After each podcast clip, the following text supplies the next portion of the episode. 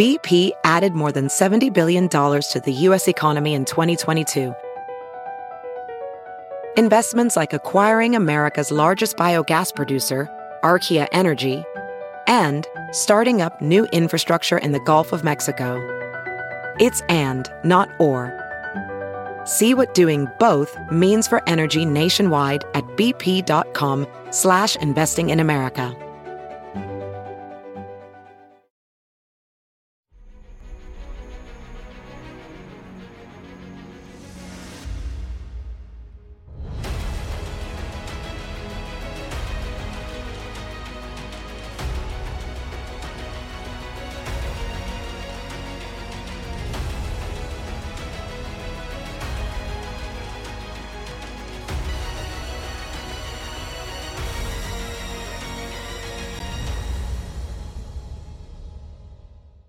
Hi, everyone. Judge Andrew Napolitano here for Judging Freedom. Today is Wednesday, January 10th, 2024. Phil Giraldi is here with us today. How serious is the South African complaint alleging genocide against the Israeli government in the International Criminal Court, the hearings on which begin tomorrow? But first, this. Can you believe the chaos confronting Americans today? The government is out of control, debt is out of control, and have you heard? The dollar is under attack. This will soon be replaced by digital currency. No more paper cash. It's coming fast, so you need to get educated in other ways to protect and preserve the wealth you already have. What happens if the government destroys the United States dollar? I don't know, but I do know they can't destroy gold or silver or the value of it. That's why it's so important that you learn now how to transfer your wealth into gold and silver. So educate yourself about investing in precious metals. Take charge of your retirement with gold backed IRAs, and you can transfer a portion of your existing IRAs tax and penalty free. So don't procrastinate. Take control. Do the right thing for you and your family. Go to LearJudgeNap.com or call 800 511 4620. Phil, welcome here, uh, my dear friend. Um, this uh, complaint filed by South Africa uh, against Israel, which you and I have read, it's 84 pages long. It's replete with incredible, incredible detail. It's beyond me what Israel's defense will be. What role behind the scenes, if any, will U.S. intelligence play? I mean, stated differently, will the American government attempt to corrupt the judicial process to impede the ability of the court to find liability on the part of the Israeli government? Well, that's a good question. And I think the answer to that is, uh, in my mind, in my opinion, that this will be less of an intelligence operation, although intelligence will certainly play a role in it, and more of a straight out uh, State Department, government to government pressuring of other countries that might be inclined to sign on uh, to this opinion. And uh, I, I, first of all, I think that this is the International Court of, of, of Justice, and uh, it's it's not the ICC, and right. Uh, it has a different agenda, which is basically countries that are misbehaving. And um, there's no question but that Israel, in, in terms of the um, genocide convention, uh, that was uh, signed both by Israel and the United States that uh, Israel is, is guilty as hell over uh, uh, committing genocide in terms of how it's defined. So the United States will be pressuring countries directly, I think, uh, with offers of money, aid, weapons, whatever seems to work. And I think this is what we're going to see over the next maybe certainly several weeks and maybe a lot longer than that. the opening statements are tomorrow uh, with the uh, the statement by South Africa, and then Israel comes back on Friday, and then after that, it's uh, it's back and forth, and of course, the court has uh, justices or members that represent a whole uh, number of different countries. So there's going to be a lot of quid pro quo and a lot of games played here, and I think the United States will be resorting to outside uh, the box kind of pressure of various kinds that it thinks will appeal to the the other members of the board. It's a, it's a strange court. I mean, uh, there are 13 justices on the court, but 15 will hear the case. Israel gets to designate a justice, and South Africa gets to designate a justice. Uh, Israel designated a former justice of the Supreme Court of Israel who is a notorious opponent of the uh, Netanyahu regime and who is himself uh, a Holocaust uh, survivor. Uh, I don't know who South Africa designated, uh, but it is inconceivable to me what defense there could possibly be. I mean, you and I have read the complaint, it's 84 pages uh, long. it consists of factual statements that really are not in dispute about what the IDF has done. And since um,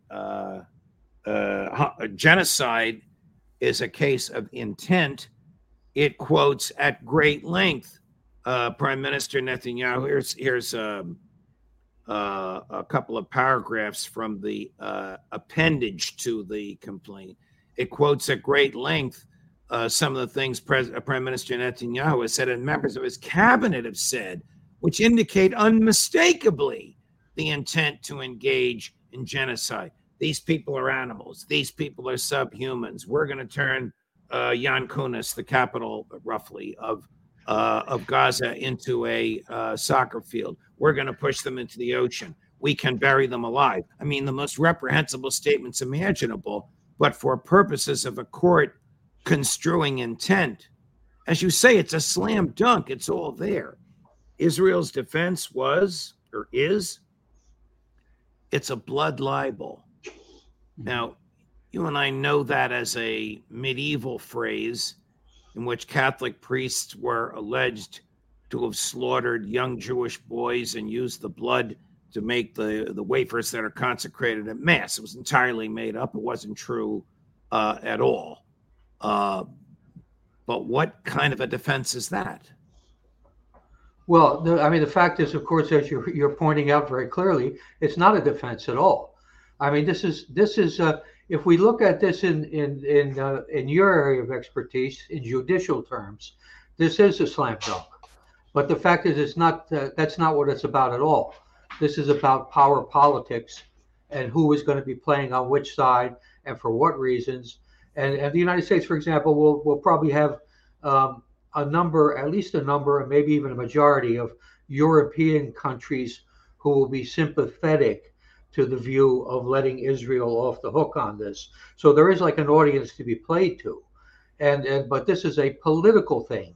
the The fact is that um, the United States is not innocent in this. The United States is absolutely complicit in, in this genocide because it's been arming Israel, giving them money, and giving them political cover to allow them to not be responsible for this, the sorts of things they're doing.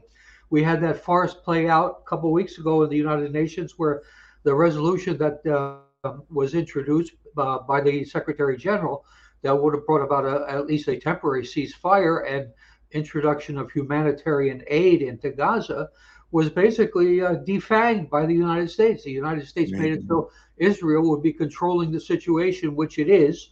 And what is it doing? It's it's watching people die of starvation and uh, lack of medication and uh, it's bombing uh, Gaza daily. They killed 247 Gazans two nights ago in, in bombing. So this is going on. They're getting away with it, and the United States is totally complicit. So the United States should be indicted together with uh, Israel in terms of what's going on here. All right, a couple of statements. I, I uh, misspoke on blood libel. The allegation was the opposite of what I said. The allegation uh, was that the Jewish people were supposed to have made Passover matzah from the blood of Gentile boys. None of this was uh, was true. It was a big brouhaha in the Middle Ages. And those of you who have written into correcting, I stand corrected, and I appreciate the correction, and thank you very much for it. Should the now now this is a civil court, not a criminal court. This is not the ICC. This is not the International Criminal Court. The United States, Israel, China, Russia, Iran and North Korea, what a gaggle of countries, are not members of the International Criminal Court. All other countries are. But this court is the highest court of the United Nations. If you're a member of the United Nations, you are subject to the ICJ, the International Court of Justice. This resolves disputes between countries, one of which is an allegation by one country, South Africa, that another country, member country, Israel, has engaged in uh, genocide. It seems to me uh, like it is a slam dunk. What will happen this week, you're quite correct, Phil, is just opening arguments from the lawyers. So we'll find out when the Israeli lawyers speak, who are British barristers, by the way, um, on uh, Friday of this week. Thursday is the opening statements by the South African lawyers. Friday are the opening statements by the uh, by the British lawyers. The 15 judges are permitted to question, just like the U.S. Supreme Court of nine justices can interrupt lawyers and question them. It can do that, but for the foreseeable future, there is no testimony. It's just the documents submitted and the arguments made uh, by the lawyers. Should the United States be a co defendant here? Ophthalmologist Dr. Strauss has seen firsthand how the metaverse is helping surgeons practice the procedures to treat cataracts. Cataracts are the primary cause of avoidable blindness. He works with a virtual reality training platform developed by Fundamental VR and Orbis International to help surgeons develop the muscle memory they need. The result? More confident, capable surgeons. And even more importantly, patients who can see. Explore more stories like Dr. Strauss's at meta.com slash metaverse impact. As you write your life story, you're far from finished. Are you looking to close the book on your job? Maybe turn a page in your career? Be continued at the Georgetown University School of Continuing Studies. Our professional master's degrees and certificates are designed to meet you where you are and take you where you want to go. At Georgetown SCS, the learning never stops, and neither do you. Write your next chapter. Be continued at scs.georgetown.edu slash podcast. I would like to see that for personal reasons because I think it's a uh, the the stuff that's been going on in this country for the last uh, four years or so and, and beyond that uh, is is horrendous.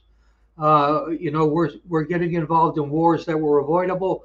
We're we're we're assassinating people around the world. We're doing things that are just awful, and the Israelis are doing that uh, in spades, uh, much more than us even, bombing all their neighbors.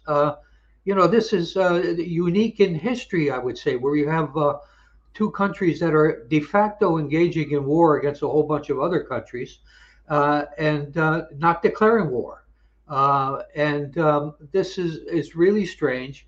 This is this is uh, shall we call it criminal behavior? I don't know. I, I think we call it something uh, more abominable than that. And I'd like to see the I'd like would like to see some American uh, top executives in our government held accountable for this stuff. If if they are if the case is made by South Africa overwhelmingly, or at least to push it through, uh, there are uh, consequences for this. There are sanctions that are, are, could be put on individuals and could be put on the countries themselves for their unwillingness to to seek a remedy to what the complaint is. And uh, it was it's been pointed out in the newspapers that American uh, diplomats uh, uh, who are involved in this uh, probably in the future, or could quite quite possibly in the future, will not feel safe to travel to countries that are quite willing to enforce the judgment. So this is wow. an interesting angle on it. Well, you know, uh, the fact that the United States did not sign the Treaty of Rome, which is the treaty that created the ICC, the International Criminal Court, does not uh, prevent countries in the International Criminal Court from indicting Americans. Example George W. Bush and Dick Cheney have been indicted uh, by Spanish magistrates. That's an EU wide, a European Union wide indictment and arrest warrant. So the former president and the former vice president of the United States cannot go to an EU country safely for fear uh, that they would be arrested. I don't know if it would be enforced and if they would actually be arrested, but it is an active, uh, viable arrest warrant based on the complaints filed by the Spanish uh, magistrates. I'm going to run a clip uh, of uh, David Cameron. Uh, he is the former British Prime Minister, now a member of the House of Lords. he's such a goofball, but he's Lord David Cameron. Uh, but he's also the British foreign minister. Uh, and he's being interrogated by a, a parliamentary committee about how many um, British nationals uh, uh, are hostages or how many British nationals were hostages and have been released in Gaza. Listen to his uh, ambiguous answers and the even more ambiguous answers of his colleague, his number two, who's really mumbling like this. You almost can't even understand what what he's trying to say. I don't think it's a British accent. I think he doesn't want to say uh, truthfully. These two guys are under oath. I think uh, hat tip to our friend Max uh, Blumenthal, who'll be on right after you. I think uh, British soldiers and troops have been captured, and the foreign minister doesn't want to admit it. See if you agree with me. See if you can figure out what they're trying to say. Be specific about the number of uh, UK nationals who remain as hostages. Yes, there are two um, And British do we have nationals. proof of life? There, there are two British nationals that remain as hostages. Uh, I don't want to make any further comment um, uh, on on them. There are also, of course, Do we, do we know they're alive, though? I, I, I- I just don't want to say any more. I don't. We don't have any information to share with you. Um, there are also, of course, um, uh, people connect very connected to Britain um, who are also hostages. A few of us were in Doha in December where we met with Roger Carstens, who is the US hostage negotiator. He can tell me in a minute's notice the names of all the hostages who are American who are still being held by Hamas, let alone the ones in Venezuela or anywhere else in the country. And he can most certainly tell me how many have been brought back to the UK, uh, back to the US. How many have been brought back to the UK who had US, uh, UK citizenship?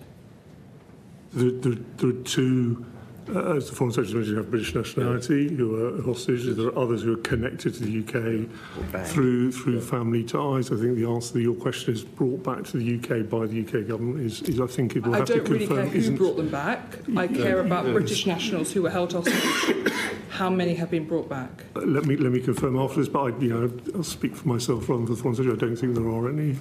Okay. So the answer's zero. I think that's right. What do you think they're trying to hide, Phil? Well, first of all, that was particularly oily even for a British politician. but uh, I, I won't tell my wife that since she's British. But anyway, the uh, uh, I won't tell you said it. the fact is, I mean, that was a pretty astonishing display of of speaking out of both sides of your mouth simultaneously and not not saying anything. I would suspect that some of these so-called British hostages are actually Israelis, um, and uh, they may have family in Britain, but that that hardly is a, a direct linkage. Uh, and and why they're being evasive about it, I don't understand. Is it the, it doesn't necessarily show any failing on their part. It just shows their unwillingness to share information uh, that, for one reason or another, they're they're choosing to sit on. This is odd. Uh, who who could possibly approve of the slaughter of 23,000 civilians? The death toll in Gaza is up to 26. We will accept the Israeli claim that 3,000 of them are Hamas fighters. That's 23,000 civilians killed. Who could possibly justify that in a court of law, in a college debate, or in any forum where people understand right and wrong?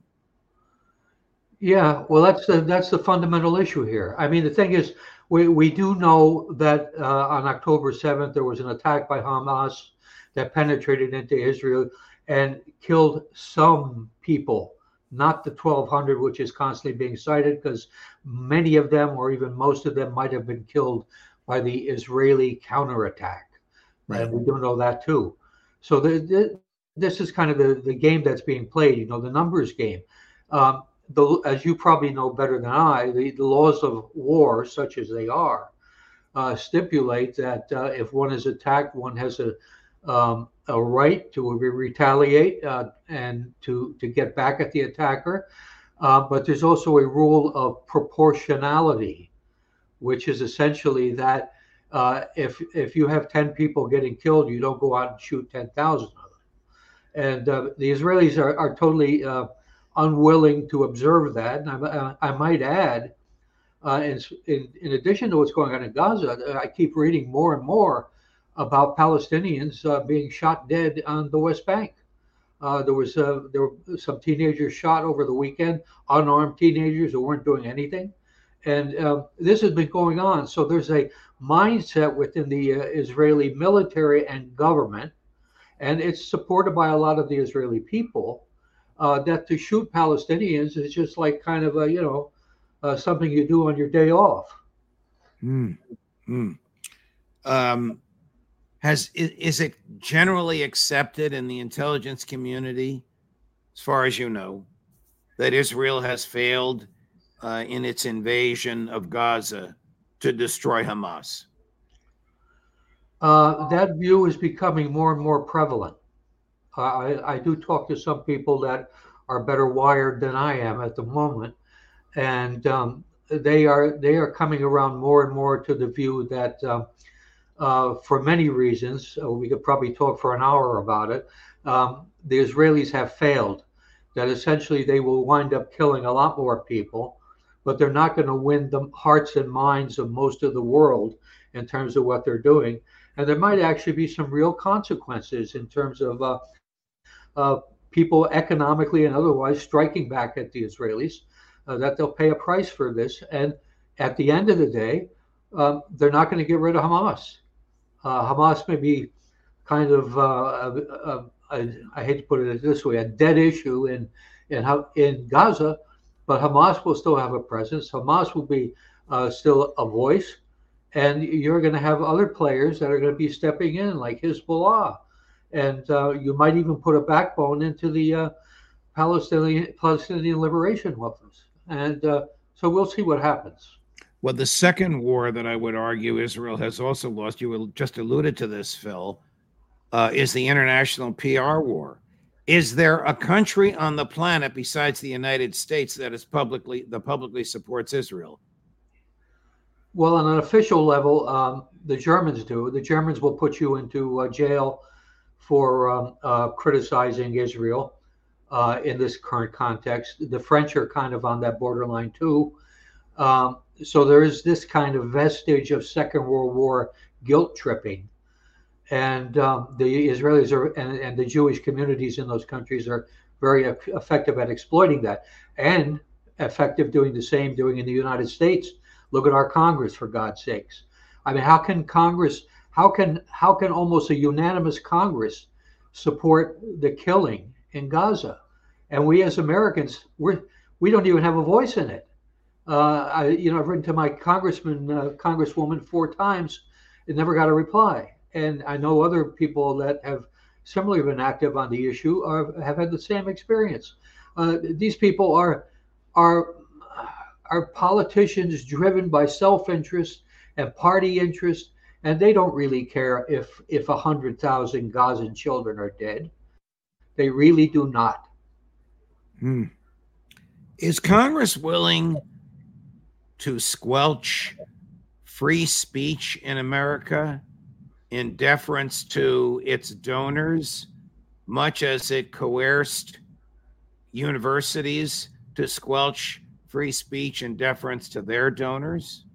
I mean, are we con- about to confront a constitutional crisis where the Congress of the United States of America is acting at the behest of a foreign country and in direct violation of the Constitution it is sworn to preserve, protect, and defend, which includes the First Amendment?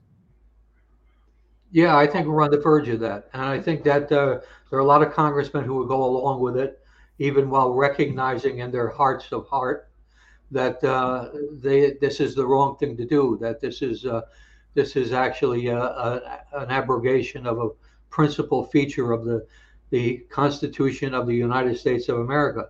Now they can recognize all that, but they say, "Oh well, you know, hey, it's the Israelis." and they give me, uh, you know, they've given me two hundred fifty thousand dollars this year uh, for my campaign donation, and uh, besides which, uh, Nancy Pelosi likes them, and Chuck Schumer, and boy, our president of the United States calls himself a Zionist. Hey, it's all all right. They're they're good guys just like us, and that's a load of crap. Watch um, this talk being given by Congressman Raskin. Now I know him. I know him from my one of my prior lives when I was a professor of constitutional law uh, at three law schools, and uh, Jamie Raskin was also a very well regarded constitutional law professor. It's a small community. Now he's a congressman. He's a liberal Democrat. Uh, he's spe- speaking in front of the. See why I'm chuckling in a second. He's speaking in front of the uh, Capitol building about the rule of law, and watch what happens to someone. It turns out Ray McGovern and Matthew Hoh know personally and know well is standing there silently with a sign.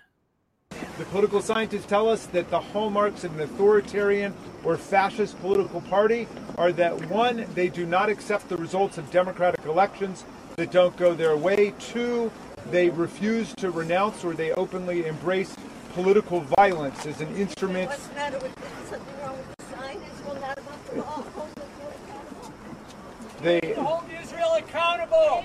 they accept they, they They're worse than Jan 6. Hold Israel accountable. Israel is not about the law. They they accept I'm sorry. Let me let me just start that again.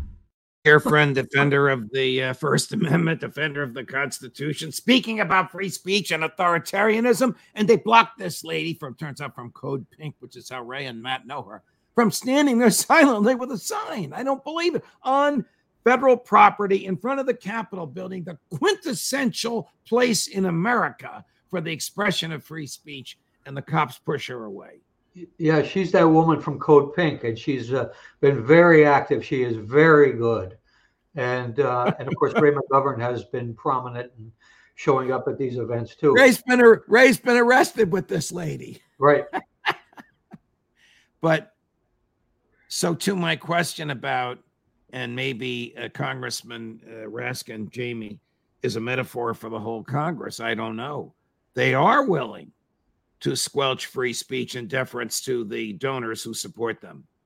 Yeah, yeah. That's that's the corruption in our system that uh, uh, has has basically taken it over. Uh, um, the the money counts. I mean, there are uh, congressmen who bet, had the courage to to buck that trend, like a, a Fulbright or a Percy or any, any number of ones we can cite, uh, are removed. They basically uh, the the the special interests uh, put their money into the process. They put run on they run their own candidates, who in the case of Israel, uh, new candidates running for Congress, they are approached by AIPAC and other groups and asked to sign a statement saying that they uh, Right. they love Israel and that they will support it uh, if they are elected. And this is the name of the game in the United States. This lady is an American. Her name is Medea Benjamin. You probably know her or know uh, of her.